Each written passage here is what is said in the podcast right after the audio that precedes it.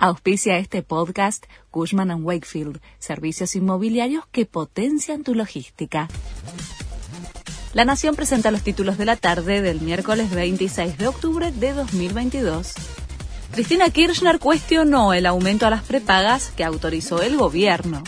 La vicepresidenta utilizó su cuenta de Twitter para apuntar contra la medida consideró inaceptable el aumento y recordó que en su momento expresó su desacuerdo con nuevos incrementos en el sector.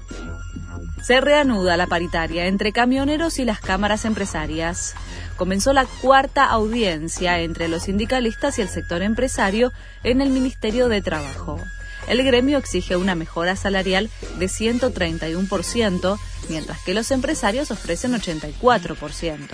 Si no hay acuerdo, el sindicato amenazó con comenzar de inmediato las protestas.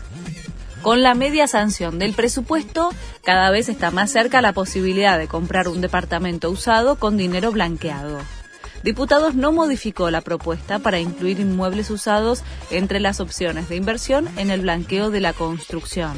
De esta forma, avanza al Senado la chance de que quienes inseren dólares puedan comprar también propiedades usadas.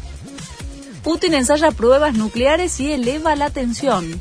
El presidente ruso supervisó unas maniobras de las fuerzas de disuasión nuclear en las que se ha simulado una ofensiva masiva.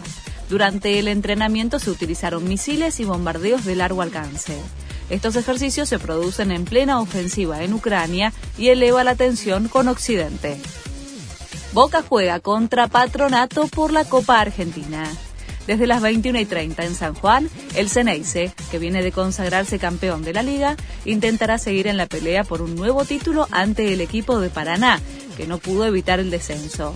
De ganar, Boca disputaría la final el domingo contra el vencedor del partido entre Banfield y Talleres. Este fue el resumen de Noticias de la Nación.